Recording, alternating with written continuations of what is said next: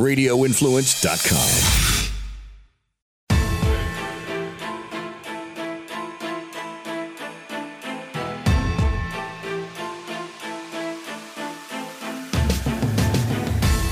Good afternoon, everyone, and welcome to the Friday edition of the Dark to Light podcast with Frankie Vale on the drums and Beans.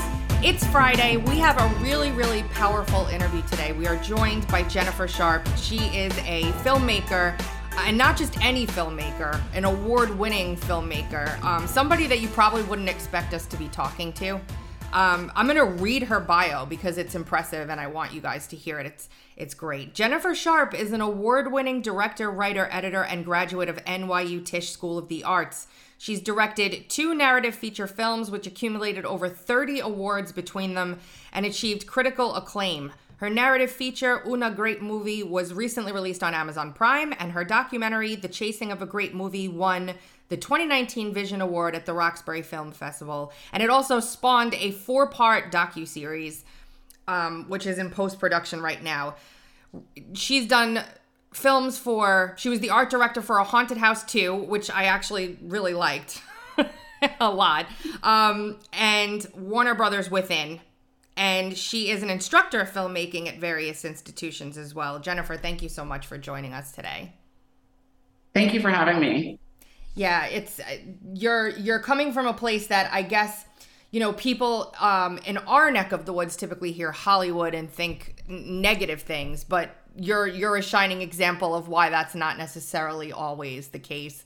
So I'm gonna move on over and we're gonna play the trailer for your your film, and then we're gonna get into our interview.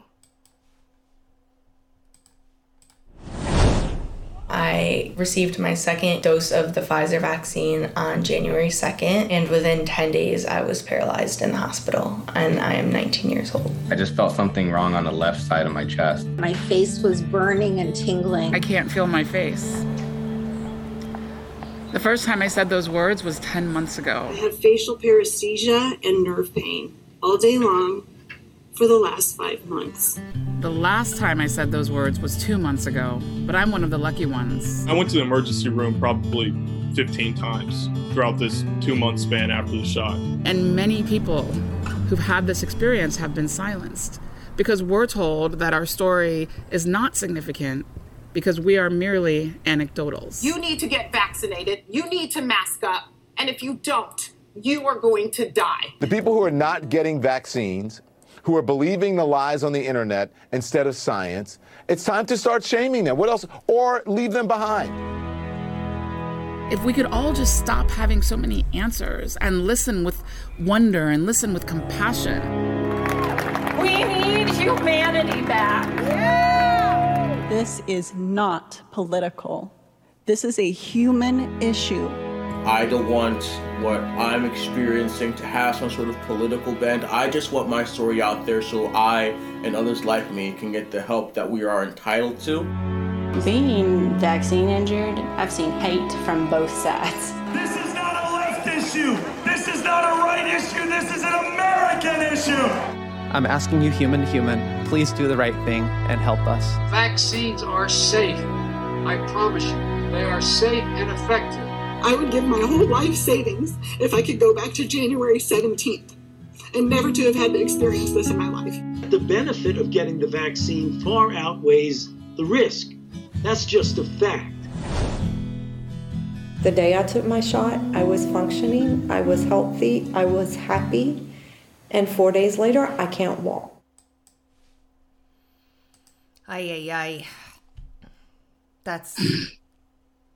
So, we've been talking about this for a really long time on the show, probably from a lot earlier than most people. Um, Jennifer, tell us your story first before we get into the film because you were personally impacted by this. Yeah, I had um, I had one Pfizer vaccine in March 2021, and just from that one shot, I had paresthesia, numbness in my face. I mean, the, that night I got home and my left side of my body just started overreacting. Headache on the left side of my head, only fever on the left side of my face. Like my left face was really hot, my right face was just cool and normal. Um, it was the weirdest thing. I'm like, I have a really bad headache, but it's only on the left side of my head.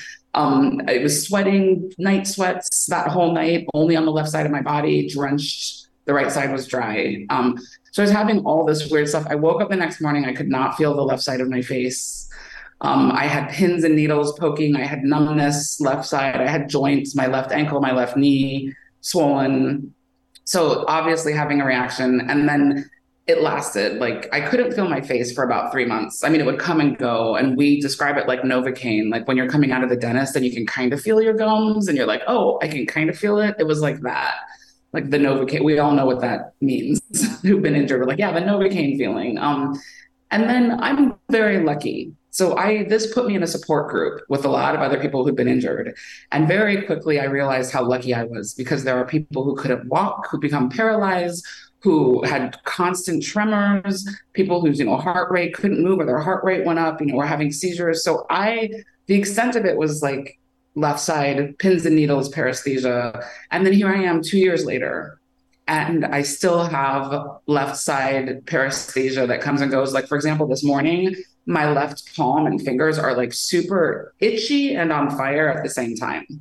So, and that's, but if that's the worst of it, that's okay. Like, I can handle that, except I don't know what that means. You know, obviously, I have nerve damage. Obviously, it's still, you know, happening. So I don't know if five years from now or 10 years from now, even like something's going to come up neurologically because of this. Cause I'm definitely still having reactions, but I'm very functional and I'm so I feel like I'm lucky. Um, so still two years. Yeah, I'm trying to figure out how to totally clear this. So and then from that I joined a support group. I've met so many other people and we all have the same story where nobody in society will listen to us.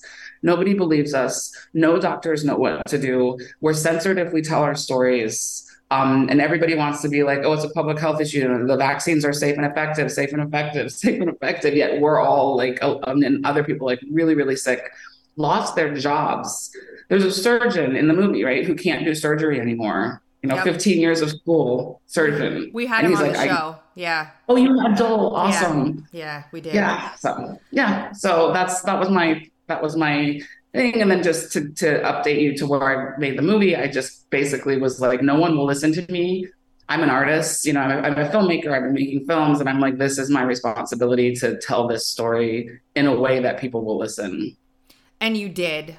Um, the movie is you can show it to anybody. It's not uh, one of those over the top sort of uh, you know throw everything at somebody all at once. Um, and you you touched on a, a, lot of things in in this film. One one of the things that really everybody came from like a different side of the aisle, right? Not everybody was on one side of the aisle or the other. So you really have a good mix of folks, and you focus a lot on um, testimony and and thank goodness for Ron Johnson. Like, how did you go about meeting all these people and getting them to speak? And then I want to go back to the censorship piece for a minute.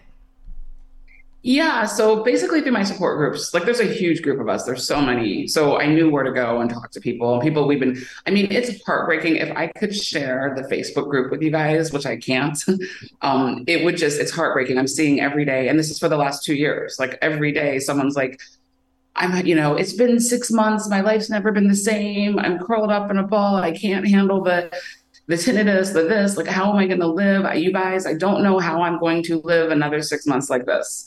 And then inevitably, a couple of those people end up committing suicide. Um, so we there's a big network. The problem became who was willing to go on camera. Mm-hmm. And isn't that sad? It's like you have a reaction and everybody's afraid to talk about it, including me. Like it took me a full year to get mad enough or brave enough to make a movie about this because this movie could be very damaging to me because people are closed minded. And now I'm doing a quote anti vax movie which I which I'm not, but I mean I'm not doing that movie. We won't get into my personal, but I'm just saying the you know. But now that right, so like, it, and it's weird now that I've made the movie, I'm still like really cautious about showing it to certain people and trying to figure out the right way. And I've never had that experience where it's like I've made a movie and I'm afraid to share it. Yeah. So these, these people are injured and they're afraid to um, come on the movie and be interviewed. They, you know, they're like, I, it could affect my job. I'm trying to find a job. That's what someone said. I already lost my job. I'm in the middle of all this. I'm in pain half the time. Like I can't risk another job that might hire me and then seeing this. it's, oh, it's just terrible. Um, I cover a lot of legal in my work as a journalist, and one of the things that just absolutely crushed me um, as a person was I was reading through the case Missouri versus Biden, which is a case where the gov- where the state of Missouri and a bunch of other plaintiffs um, are suing the government for censorship on social media. And there was one of the things that came out in Discovery was that Facebook was responding to Rob Flaherty at the White House, telling him, "Hey, we've got this under control. Don't worry." We've been told we really shouldn't stop people from talking about their vaccine injuries on Facebook because they need to have somewhere to have an outlet and it can't be proven false because it's their experience but we're just making it so that nobody can see it. And i'm like and they they banned all of these support groups and i know i was a, a good friend of mine i've been warning him get your people off of facebook and get them somewhere else because that is all some folks have. Can you speak to the power of those groups? Yeah it's it is there was a woman who thought she was so alone that she had a reaction and she'd had six months and she couldn't handle it anymore. And she had um she had already arranged uh, humane euthanasia in Sweden or Switzerland or somewhere. And she had her plane ticket and she was just ready to go because she had been living horribly, miserably for almost a year and thought she was totally alone. And the week before she, her plane ticket, someone introduced her to one of our support groups and she was blown away. She was like, Oh my God, I thought I was the only one. I really thought I was the only one. She ended up canceling her trip. She ended up not doing the euthanasia. And she's just one person. Like it really has saved lives, just not feeling alone, but also we're each other's medical help. Like people are like, What are you doing to help? I'm doing this because doctors don't know. Mm. And there's a lot of doctors who don't believe us. Yeah. So we also become like we're not none of my i'm in like two or three groups and none of them bash the vaccine like we're not even allowed to bash the vaccine in the group because we don't want to get kicked off facebook and stuff. We're like we this is not political. We're not saying bad things. This is to help each other. So we help each other. We talk about treatment. We talk about what have you done? Did you try this? Did you try this? And that's how people are learning how to treat because the doctors don't a lot of doctors don't know what to do. So it's so it's vital but that is, that is the that is the real thing that comes out in all this that it is political. It may not be partisan. It's uh, you know when you talk about party and and uh, and special interest, there's a lot of bleed over from different groups, but it is highly political. The way that they the way that the, that censored, the way that people are essentially bribed to go out and uh, and and and um, the, the carrot, all the carrots on the sticks that were that were dangled out there for people to go out and get injected. But the the slander, the bribery, and then the the suppression of all this in the media afterwards, it's it's all pointed in one in one direction. It may not be classically partisan, though there's uh, there, there's definitely different concentrations of that too. But man, it, it's very it's very hard to separate politics from this. Yeah, you're absolutely right. I know. And it's so funny because, like, as I talk about it, I'm like, the left, the right, or the anti vax, the pro vax. And I keep trying to not use words that put people in groups. I know. It's, it, I, I, this is what we have to do in so called alternative new media all the time. It's try. I feel like we're always, and we have to stop doing it at some point because it's just it's just pointless. We're fighting a, a war here, and uh, and we have to stop disclaiming ourselves constantly. You know, it's uh, it's it's a trap that we're all in at this point. Frank, I think that um, your microphone is your webcam mic is actually the mic that's being picked up. If you could check that. Really? Yeah, you sound like you're in a tin can. Sorry. um, we're loosey goosey here. We're we're pretty free flowing. Um, so when you set out to make this, obviously you want to make it so that everybody can can watch it. Obviously you're going to come across people from all different viewpoints and ideologies. What did you how did you do it? Like what are you thinking? And you know you're an artist but you're not a strategist quote right? So how do you how do you do that? What are you thinking? Yeah, so it was this, it came out of, as I said, this need to create, this need to tell the story because no one's listening to me. So I'm going to tell it.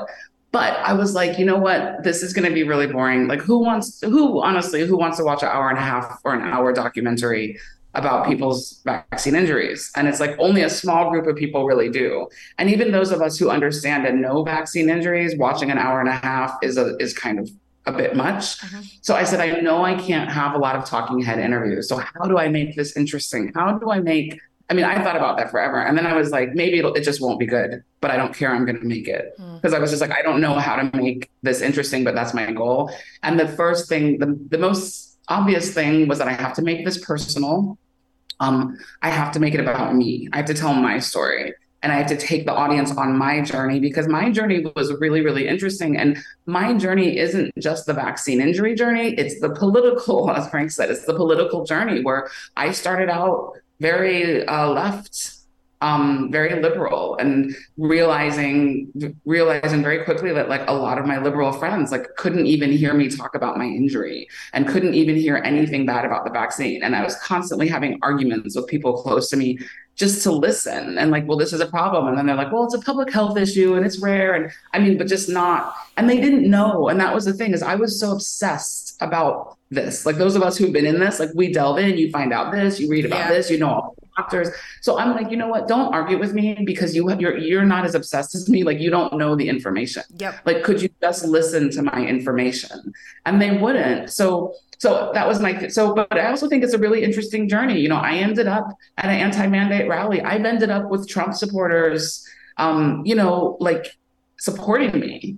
And, and a Trump supporter, I, I hate to say I'm not saying that in a bad way. Uh, there was a time when that was a bad way, though, in my mind, a little Yeah. bit. Like Trump supporters are a little, and then I got to a place where I'm like, wait, what else did I think? What else did I believe that you know that is not true? And is it is it possible that Trump actually isn't even as bad as I thought? Because I started to see how the media has swayed everybody's mind, and especially with COVID, my my liberal friends were so brainwashed by the media that I just started to see the brainwashing of everything. And so that's part of the movie as well. Um, is me making it my personal vaccine injury journey, but also making it my personal kind of political journey. And I'm not saying I didn't go from left to right. Yeah. I mean, I'm not like it's not that. It's just that I started realizing that these labels and you just can't trust anybody and you have to question everything. And so that was how I made the movie. And that was my thought process. It's not even left versus right anymore. It's truth and and light versus horrible, evil, and dark. I don't even look at the political sphere in terms of party anymore. I, I don't. Well, it, it's self-preservation. yeah. It, it's um. I mean, we're, what we're talking about when I watched this uh, th- this video. I mean, it, it's a, it's a harrowing, harrowing video, and it's really just about you know. I, I had this conversation on my on my show not too long ago again, when we had a caller that that told me about uh, a really rough year that she's having, death in her family. I had a really rough la- uh, year last year, and when you go through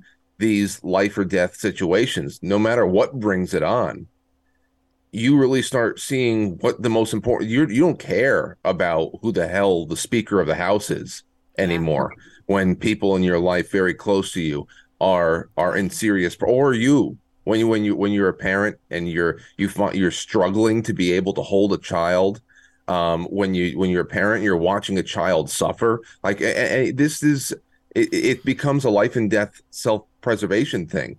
So I I think that some people who are, or most people who are unaffected by uh, what Jennifer has has put out there and, and the kind of stories that she's trying to get heard, when most people are unaffected by that, it's very hard for them to disassociate the um, uh, disassociate from that very binary way of thinking politically about things, and your your you- that that wall gets torn down when your perspective changes away from this this shallow farce that we're always living through.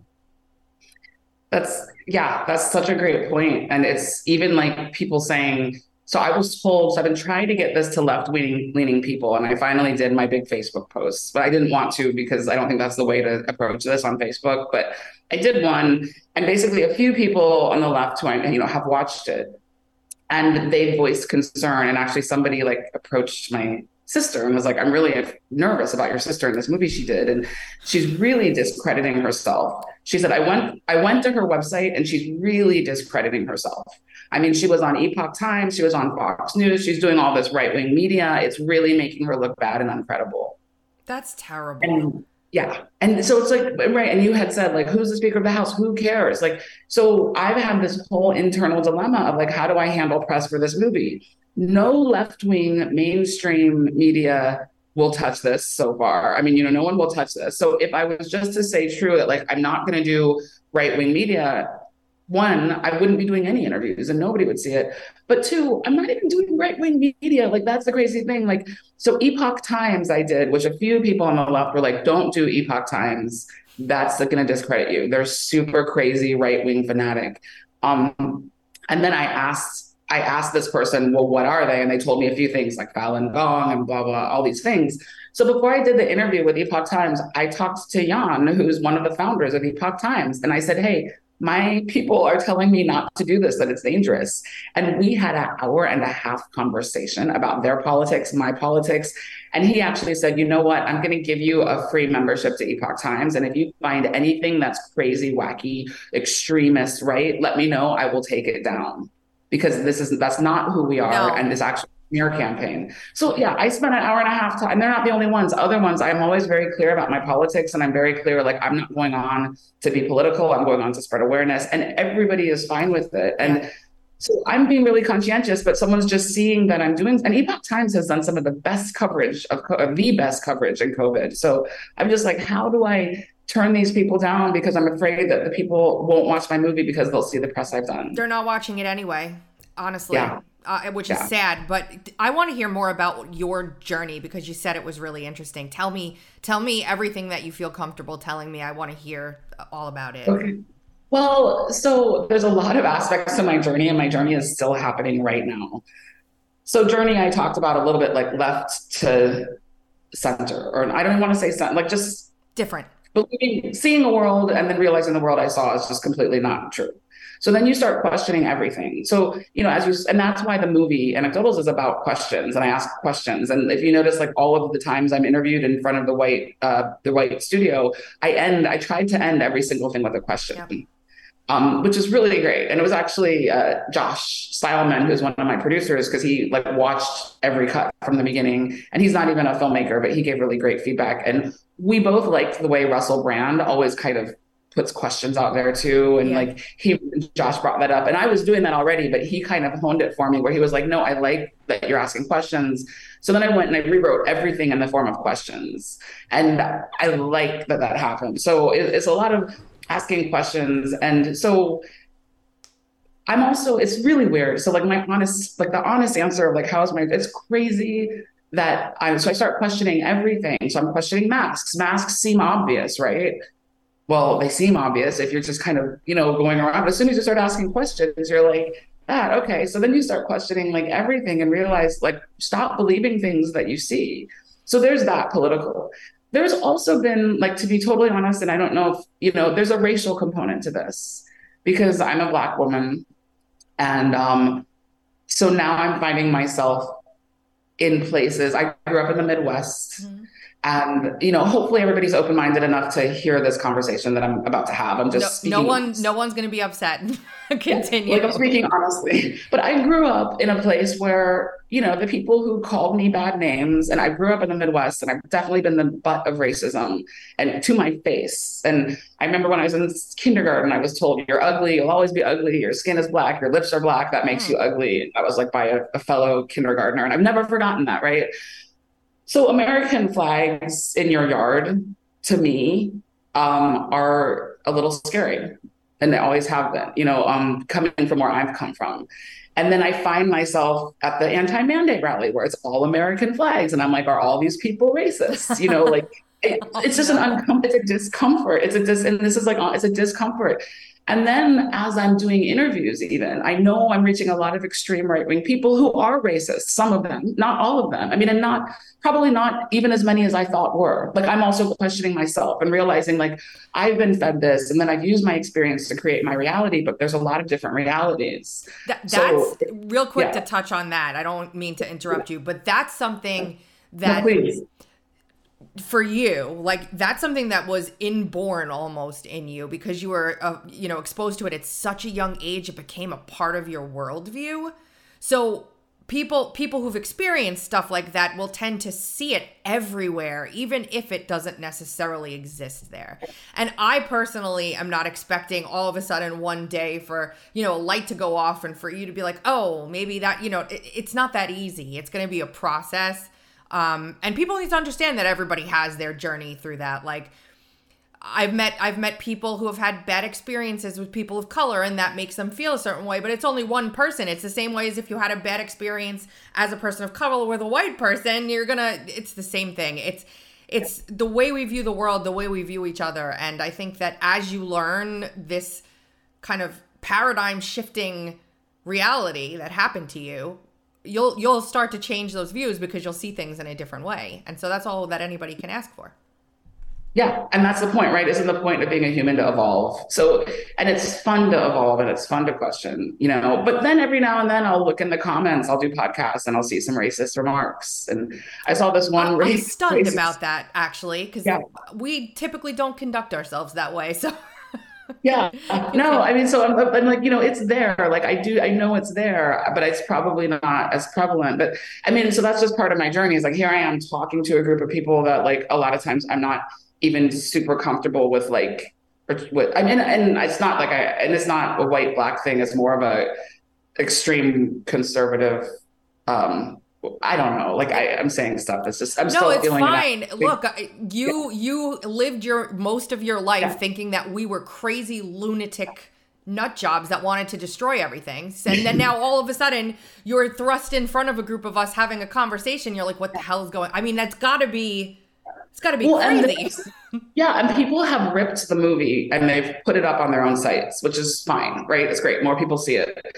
But there's a channel that is hosting this movie on a platform I won't even mention, but it's not like Rumble or Odysee. But and um, I sometimes I look to see who's hosting the movie. I try to count how many views I've gotten, and there's no way to tell because it's up by like 200 different people. Mm. But there was this, um, and I like I don't want to give this person I don't want people to go like I don't want to say the name because I don't want to People make to people go go, there, there. right. They put they put the movie up, and the name of the channel had something to do with black people, but it, you couldn't tell if it was bad or good. And so I went and I opened it and I looked, and they didn't say anything bad about the movie, and they just posted it, and people watched it. Nobody said bad, so I'm like, okay, great, they're hosting the movie, more people will watch it. Every other video on the channel is completely racist. It's it's videos comparing like black people to animals, like side by side. It's um showing the difference between white kids and black kids, That's and it shows all these insane those to little black.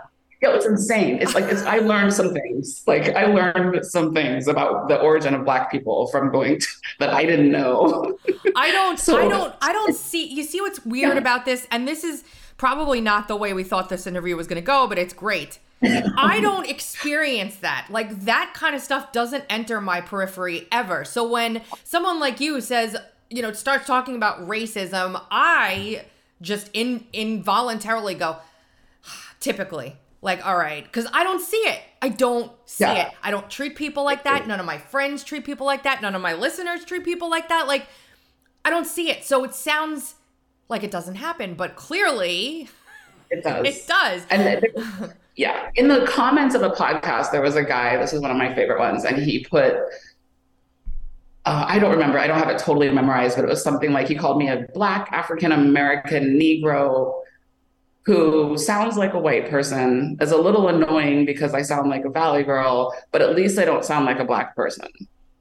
okay And this is in the comments, and nobody in the co- the only person who responded to that in the comments was one person who goes, "Dude." That was the one. Like nobody. So it's there. Like it is there, but it probably not super extreme. But it's so I. So that's you're talking about my journey. So here I am, like crossing political, crossing lines, trying to bring us together, but also not 100% trusting that everybody is like genuinely open to hear what I'm saying. But I also don't care. I can't care. It's the really last I checked, um, the vaccine injures black people, white people, Hispanic people, Yeah. German Yeah. people, you know, whoever. It, it doesn't discriminate uh, who it harms based upon what they look like on the outside. So yeah it's it's yeah it's it's it's cool though. I mean i'm okay being uncomfortable but like i am in a very uncomfortable place right now. Um and i'm not like i'm actually you know i'm actually biracial. Like my mother is half white and half chinese. Like i'm at you know i've actually i'm used to being around a lot of different cultures. So i'm not even like so that maybe that's why i see it so much too because i kind of understand that i've seen it like my whole life from different people. So were but, you like a big um, Black Lives Matter you know, supporter? Like BLM, you know, huge Black Lives No. Matter? No, okay. so I never even, I never under, I never, I mean, I definitely, I never liked, honestly, I never liked that slogan. I just felt like it was a little, um, I am a black, I am a supporter of equality and fighting injustice and that, but like forming groups and calling out slogans has never really been my thing. And I think it becomes virtue signaling. Yeah. Um, and I just think there's really ways to be truthful and honest about the change you want to make. And it doesn't involve like joining groups and chanting slogans. It involves more doing things and understanding the roots and changing yourself. I mean, I went to the George Floyd. I went to. So I ended up on a bike ride and at a George Floyd riot in Manhattan Beach. Uh, not uh, George Floyd protests in Manhattan Beach. It was a riot. Most of them were riots. Sorry. Yeah, a, a George Floyd riot. I'm already got. I'm already like it's the riot. But you know, so it's all white people in Manhattan Beach, and I'm watching all these white people in Manhattan Beach with these Black Lives Matter signs and George Floyd. You know, and I've, I'd never seen anything like that before. But I just remember thinking, this is this doesn't seem honest because the real issues are deeper and different, and like they're going to come out. And so that's why, like, no, I don't get on bandwagons. I mean on the day that uh, Netflix donated 120 million dollars to Black education in the name of Black, you know, George Floyd and all that. Um, so everybody's doing it. So headline: Netflix donates 120 million dollars to, to Black le- or to Black education. That same day, they turned down my movie that I had made, Una Great Movie. They rejected my movie from Netflix because it's not what they're looking for. And I'm a black woman who made a movie in Mexico. It's the most diverse movie. It's my story. It's my truth. And if you want to like uplift uh, and end racism, I think it's actually like showing us differently, showing different stories, showing the whole spectrum. But because my movie isn't a typical black movie that deals with black issues, it's about a black woman traveling in Mexico, Mm. which you've never seen before. They, it wasn't what they didn't even watch the movie. They were like watch 10 minutes. That's not what we're looking for. Yet they donate 120 million to black education. Like they have such an opportunity to make a change, Netflix, because movies and art really, really affect our subliminal psyche. And I think a lot of the reason like we're not critical thinkers anymore is because these movies don't make you think. Like we're we're taught and we don't want to think. We want to watch something where we don't want to think. We're we're told not to think. We're told what to think. And so I have a smart movie that I made that challenges the audience to think and it think critically and it shows black people and Mexicans in ways you've never ever seen them before in movies. You've never seen a black woman traveling in Mexico in a movie who's not going to a bachelorette party. You've never seen them. You know, Correct. This is how we do it. we change images of ourselves. Like the, these are how we make the changes. Um, and the, the right changes, you know, the big virtue signaling, giving money, shouting slogans. Like I, I don't care either way about any of that. I'm just like, if you really care, do something. So even what you just said about subliminals and stuff like that, I think the score that you chose for this movie is so perfect. It's delicate. It's it's not I don't want to say it's upbeat, but it's not so overwhelmingly sad that you're like on the edge of your seat hysterical. It's not so dramatic that you're it's just like a nice little dance almost through emotions. How did you pick that score? I know it's a weird question, but it, it means a lot in a movie. I, and you could tell Thank us you. what it means because Yeah. No, thank you. Um, because uh, so many movies tell you how to think by their score, even, right? Like, oh, now I'm supposed to be sad. Here come the strings. Here come the. So I'm very against that. But actually, I was inspired by Black Sabbath Orchid. Has this really, Black Sabbath has two songs that are like guitar instrumentals that I heard and I just loved it. And if anybody knows like a Black Sabbath Orchid, it's like a one minute guitar piece. And it's like, it's like so beautiful. So I got inspired. So I started cutting the movie to I cut the movie to Orchid by Black Sabbath, but it's only a minute and I kept doing it. And then I have an amazing composer who composed my last score. His name is Ben Kolbeck. And he composed the score for Una Great Movie, which is one of the most amazing things about Una Great Movie as well, besides the black woman traveling in Mexico, is the score. The music is beautiful. So I went to Ben and I said, Can we do something kind of like Orchid, kind of like, you know, and I sent him the two songs and, and he's so amazing that he's like, yeah, sure. And then he adds his own test. And then he basically gave me like 10 different guitar riffs of different um different ways, like different you know, different moods. Like this is happy, this is faster. And then I took his guitar riffs and I placed them in the movie up and down, Mhm. faded in and out, and put them like kind of where they belonged. um, you know, when I write, I I put music on too. Like that energy goes into your project when you're when you're doing it if you're if you're musically inclined. Frank's a drummer. He could probably talk to you about that too. He he he's a drummer in what do you you call yourself a metal band still or no? Uh, well, we've always been hard rock, hard rock, heavy metal, but it's uh, it's it's uh, obviously evolved over the years. So yeah, but uh, I mean, Sabbath is.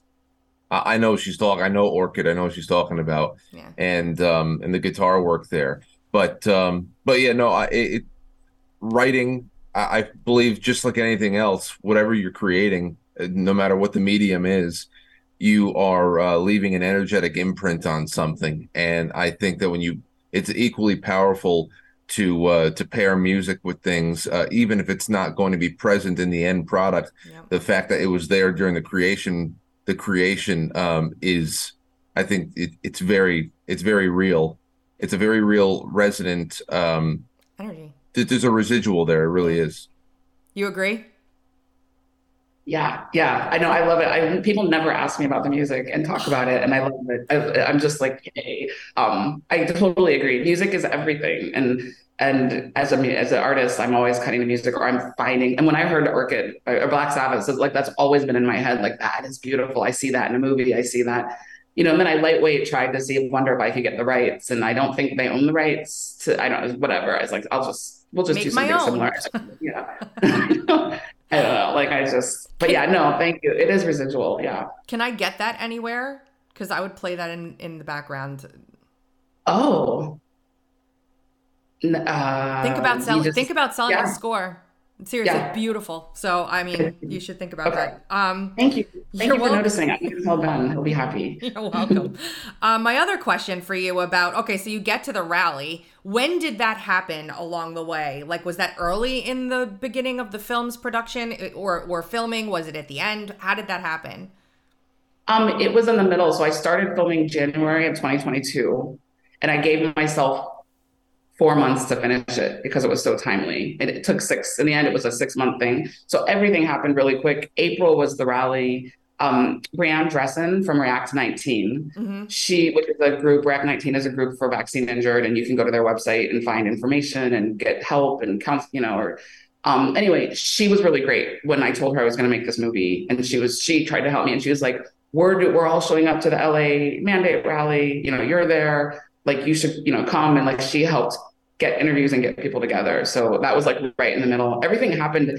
I started out with the Senate hearing, the Senator Ron Johnson Senate coverage stuff, and I would do that, and then I would think, what else? I only have enough money to do a few live interviews.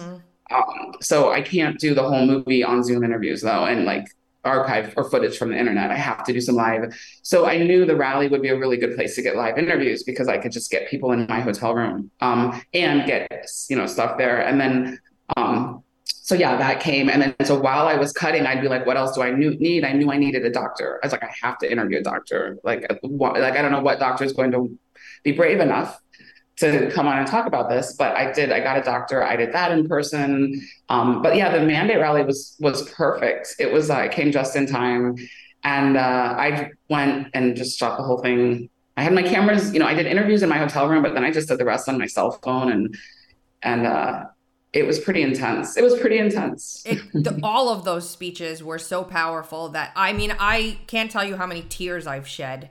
Frank, I know I don't know if you've shed tears, but we've been down this again since the the second these things came out. Everybody was like, "How could? How do you know? How do you?" I, because I just I know the pharmaceutical industry too well. That's why I know. Um, and I know you know what it's like to release a novel therapy to millions, if not billions, of people.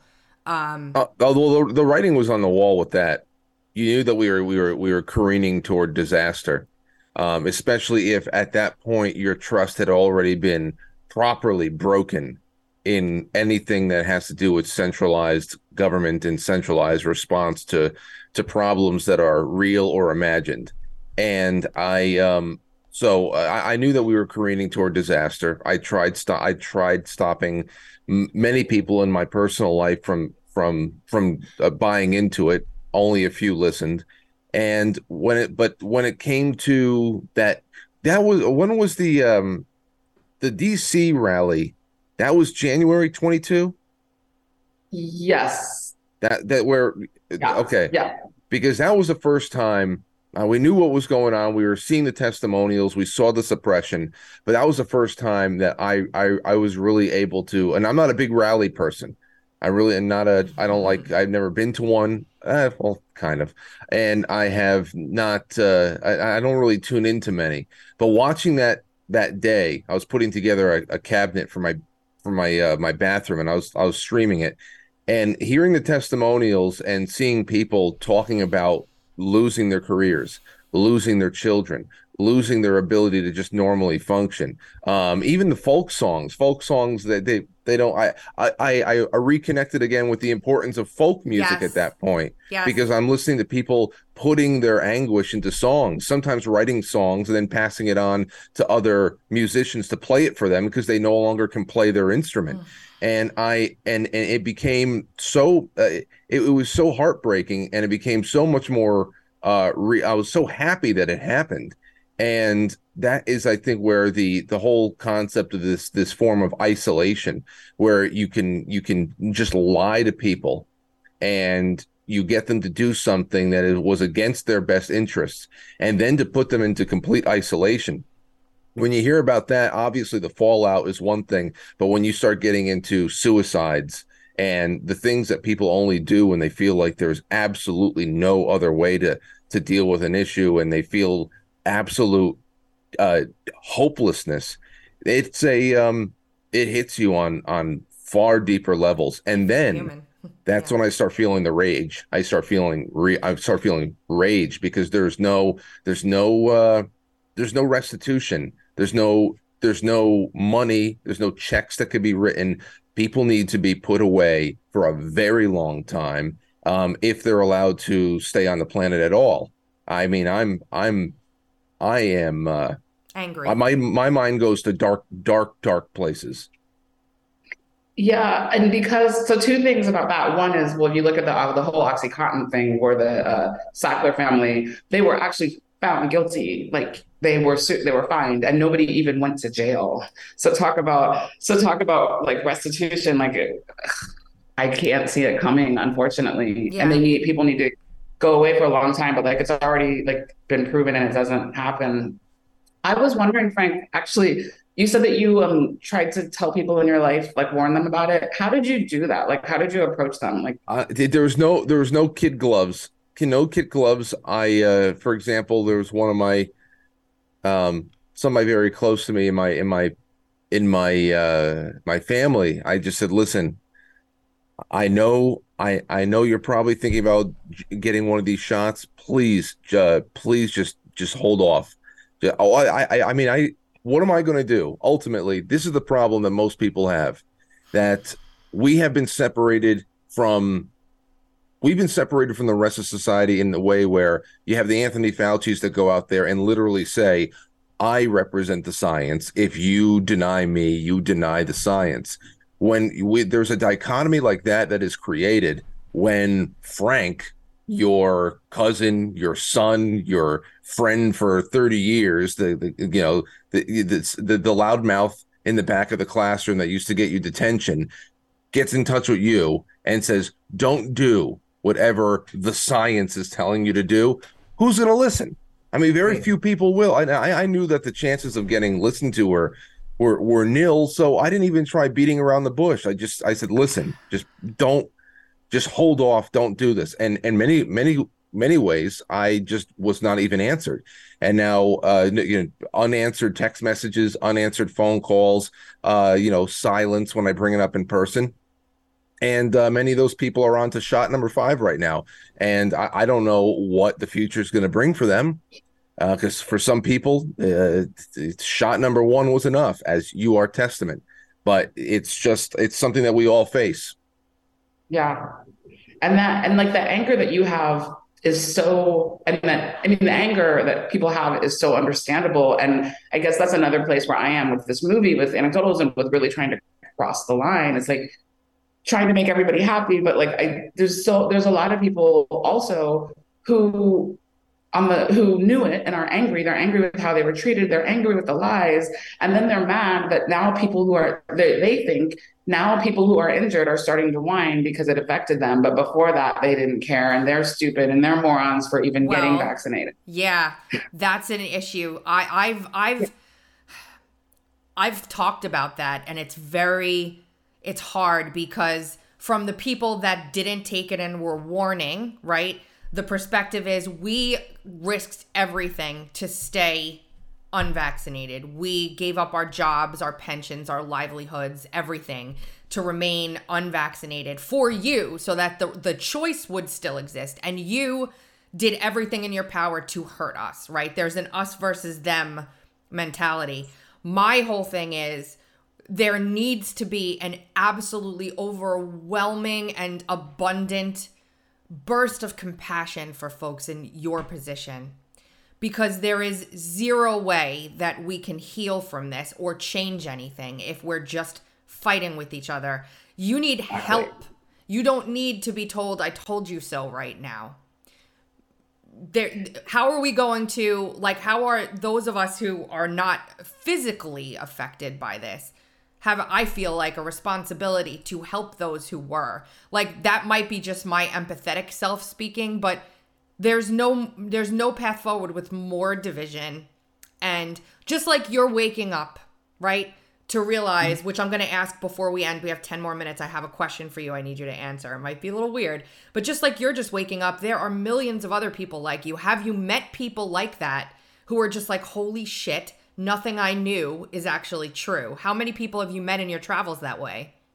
So many people. And it's it's amazing. And it's actually invigorating. Somebody came up to me after a screening and was like i'm in the same place as you. You know i i was i was 100% bernie sanders and i was this and now i'm here. And we were at this kind of conference with a lot of mixed you know people and he goes but you know what i'm loving it i love it it's invigorating like it's you know and it's true and this is our wake up but i think everybody has a wake up different issues like there, there's things we all believe that we could all ask questions about. Yeah. And just, you know, the media on both sides feeds us lies and manipulation. And when you are brave enough to wake up and start questioning what you believe, and um, for those of you who knew about the vaccine all along, great, you knew, but I bet there's something in your life you could wake up about. I mean, maybe even our conversation about racism might make you think, okay, maybe I need to relook at how I judge the people who think there's so much racism, or, you know, like just start asking questions and your world opens and it's invigorating and it's evolution. And like for those, like that's what life is. You want to evolve until you die. And then we you can know? stand next to each other and we can we can affect the positive change that we need to be able to make it through this absolutely hellish experience that's happening right now from our government Exactly. around the world. I mean, yeah, it, it's yes. So, so, so I was very, I am very good friends with Brandon Straka from. He founded the Walkaway movement a couple years back, which was when he started realizing he's a gay hairdresser from New York, right? And he started realizing that everybody around him was so hateful, and he was basically shown a video clip that kind of made him start questioning like you. He wasn't physically injured. He didn't have something catastrophic happen to him, but he just started looking around. He made a video to walk away. Same exact movement from back then is happening again now. It used to take decades for stuff like this to happen. Now it's months. Months. Uh, How are you Yeah. handling your health? Do you have like the docs telling you now what you should be doing to clear the spike from your from your body and Yeah, I've gotten a few things, and at one point I thought I cleared it, but then I had a big flare up. And since I've uh, released the movie, I've been flaring up again. So I'm like, I guess it's still there. So I'm making another appointment with my naturopath doctor because these are the ones that I see, and they're ones that you have to pay cash for because they don't accept insurance, and they're the ones that believe you and who are trying and reading. Um, any of the mainstream doctors that I've experienced are, are no help at all. I also have horrible health insurance. So I only spent minimal time trying to do that route because I knew I was just it was a lot of like waiting and and stuff. But yeah, I'm trying to figure out my like I keep hoping honestly, I keep hoping it'll just go away. And my symptoms are mild enough that I can be blind sometimes and be mm-hmm. like, okay, it's not that bad. I'm not that bad. That's kind of where I manage my health because I have the luxury of trying to pretend and just you know scratching an itch here and there and feeling some poking but like eh, move on with my day Yeah. and that might be a bad thing because maybe i should be really trying to absolutely clear it because it's still damaging me somewhere Um, Not like I don't know. the two girls wasn't Maddie and uh, there was another young girl that were sitting at the table trying to give each other a Yeah. high five and Yeah. joking around about the tremors. Because what else are they supposed to do? Right. You end up, I remember Brie was like, oh, you know, when she was telling me about the mandate rally, and she's like, come, you know, and we're all going to meet in the, you know, we'll be in the hotel room, like we all get together. And it's actually really great. It's kind of like a summer camp. Like everybody who we're, we, nobody has to say a word. We all know what we're thinking and feeling, and we've all been through it. But then she made a joke and she's like, I mean, we get really tired and we only last so long. So we end up just pretty much all laying around in a hotel room together. rested, like laying down. Literally. Because, you know, you can only take yeah, literally like lying around in a hotel room. It's, So it's you got to find the humor. I mean, you autoimmune. It's autoimmune and it tires the hell out of your body. It really is autoimmune, I I think, a lot of it. And, you know, so you've got COVID under your belt. I'll guess I'll ask you this question to, to wrap it up. And I want to have you back again because this is a really cool conversation um, that I'd like to continue. Okay. Of all the things that you have learned along the way, what's something you're still wondering if it's true or not that you haven't yet had the time to research? Okay. Wow. That's a great question. So something that I'm still wondering if it's true or not. And so I'll t- the mask thing like is something that hasn't sunk in all the way. No, I don't wear masks. I don't believe they really work. However, I found myself about 3 weeks ago COVID positive Mm-hmm. With very few symptoms. Mm-hmm. Like, and I had to continue. I was out. I was not home. I was traveling. I had to continue with my day.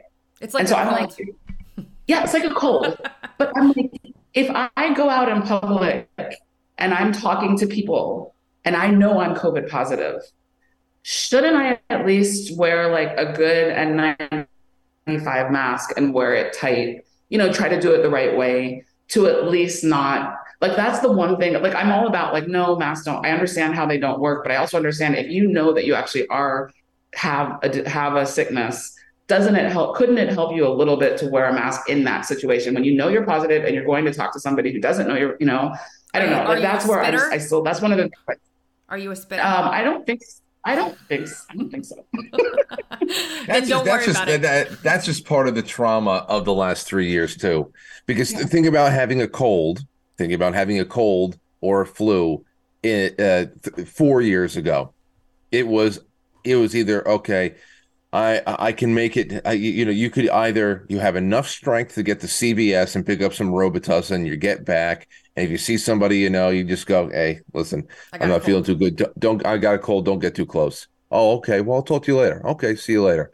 And then if you had a flu and you're just on your ass, I mean, you're not going anywhere. You're not going to go see grandma and grandpa that day. You're not going to school. I mean, we self-regulated pretty good, but we were just we were the shit. We had the shit shocked out of us. And now, if we have a sniffle, it's like, should I put a space helmet on? you know, it's like it's, I know. It's just, but what do you do? Like, if you, I mean, and I was actually around my 83 year old dad and his and his wife, who are who both had surgeries and they're both very sick. So, and I was around them, and I knew I was COVID positive, and I'm like, yeah, I know. It's like that's just the. The like, mask should wouldn't have done anything other than make you feel better. And Yeah. maybe if That's- it makes you, what I'm trying to say. maybe if it makes you feel better, you just do it because it makes you feel better. it doesn't make me feel better. I feel stupid, but I feel like eh, there's like a 1%, I guess, the spit factor or something that I'm not, you know, around. But I, yeah, that's just the, I do, I am on the same page of you guys as the mask thing, like for the mo- for the most part, but I'm just like in those extreme, I know I'm positive and I'm, a, maybe I shouldn't be around my 83 year old dad or whatever, but it just so happened that I was. And until I could get away, and then should you get away, I don't know. But that's where It's I got lot. Like, I don't know. I don't know how to act. I, I God, this is terrible. What they've done to us is absolutely disgusting and terrible because we're all sitting here empathizing with you, honestly. We really are. Say what you want, be the most, you know, abject COVID denier, like it's nothing in the world. You know, if you were positive and you're positive and you know it and you're around your 80 year old father, you're going to be like, oh, shit. Yeah. Like, what am I doing? Should I? So that really confused me because I thought I had a stance, but then when I was like, and he's very, he's, he's had heart issues and his wife does too. So like, they're not the healthiest. And, but what was really interesting is, and I know we have to go, But the fear of death is something else that has come up in this whole thing and in the whole COVID thing. Where I remember my doctor said to me, you know, a big part of the problem is we're so afraid to die, and dying is a part of life anyway. Mm. And so we use this fear. And it was really interesting when it's a whole longer discussion than that, but it took a while for that to kind of sink in. And then even with my dad, my dad and his wife, when they found out I was positive, they were like, go in the basement, stay in the basement. And I said, no, I'm going to just go to a hotel because I just don't really want to be around you guys at all. Like, I'm going to go to a hotel. And my dad literally was like, you know, I'm tired. If it's my time to go, let it take me. And it, and he's tired and he is tired. Like he's old and tired. Like, and so, and his wife has dementia and his life is like, ah, enough, you know? So not in the best. So to be able to say that, and I think that's something we could all think about too, is it's like, you know, death will come for all of us. And so do we live with the fear or is this what takes us? Is this, can we control it? And not having that fear kind of helps us be a little more rational as well. Why you gotta spring that on me at 57 minutes and 20 seconds?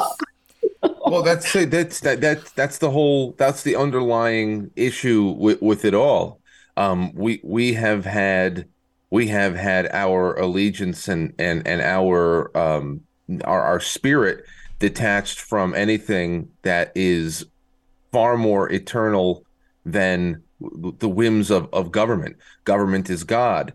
Um the, the this is that we were told all the time by by secularists and modernists that uh, the, we have this is our life right here and it's a uh, it's a heaven or a hell and there's nothing afterwards. So people who have had the have had this uh this in this internal connection with the divine and the eternal severed in many ways just completely just just sterilized out of them there is i mean it's it's like if this is it then I guess the goal is to stay alive, stay conscious for as long as you can. And if if if if you that means that you have to wear a mask to be able to get a couple of more loveless years out of life just to be able to be here. I mean, this is I think the decisions that people are making. They don't put a lot of stock in what what happens to us when we die anymore. We're very, very afraid of death. We're very afraid of everything, and we're we are lacking in faith. And um, and that's not to say to have faith is to live recklessly, but it's uh, it definitely allows you to to live life a little bit more. Uh, this is not a there's a difference between living and breathing, and and a lot of people are just breathing now. They're never coming back. I, I want I want to hold you for an extra minute just so you can tell everybody to close out why you made this movie. What was your goal? Why'd you make it? What message do you want them to take? And how do you want them to present it to their friends and family? Okay, great. So first of all, the movie is for free. And I didn't make that clear yet, but it's for free on the website, anecdotalsmovie.com. You can watch it for free, which is actually the link to it on YouTube as well. It's on YouTube. Um, so the main thing is that there are people sick and dying right now. There is somebody in three weeks who's going to commit suicide because they can't handle this anymore. So, like you said earlier, if everybody could just, you know, not try to be right or wrong and take your hatred away, and even if you're rightfully angry, if our goal is to make a change, then we need to all find compassion because, and the change needs to be there are people who need help right now. So please, and how that change is going to happen in my mind is by crossing over, not being in the echo chamber where we all think the same thing and we can be angry together.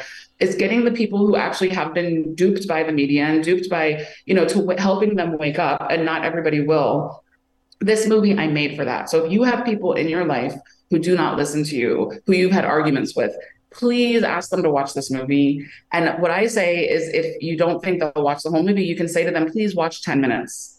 Because And once you you- titled it in a way that doesn't give away what it's about.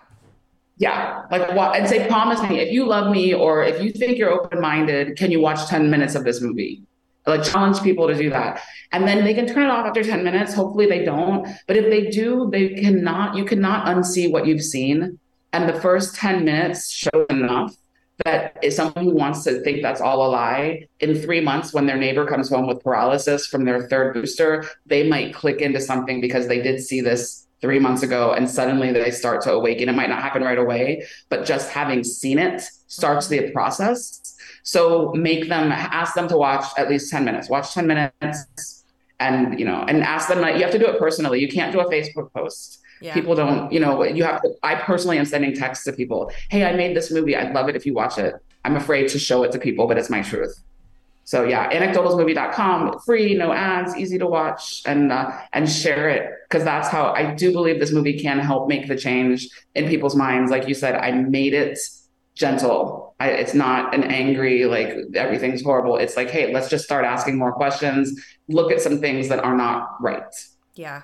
God bless you for that and for what you're doing and and God bless you for all our differences and our similarities and everything that makes us human because at the end of the day that's really really what's important. Um we're gonna we're gonna keep in touch with you and i know that um, anything i can do to help you out please let me know because this is so needed and so important and i have tears in my eyes because just god bless you for taking the leap of faith to make this understanding what could happen if you did and forging through it anyway. Like a lot of people don't realize that personal struggle that you probably are going through every day. So, far right crazy extremist, um, love you very much. And um, you, Frank, do you have anything to end with?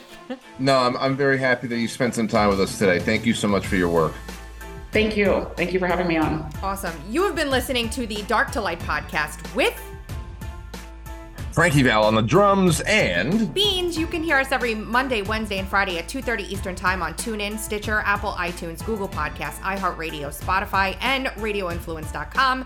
Also, make sure you check out the live show Monday, Wednesday, and Friday, 8:30 a.m. Eastern Time on Rumble, GETTR, and streaming on Twitter. And you can check out Frank's show every Monday through Friday at 7 p.m. at quitefrankly.tv. We will be back here on Monday. Later.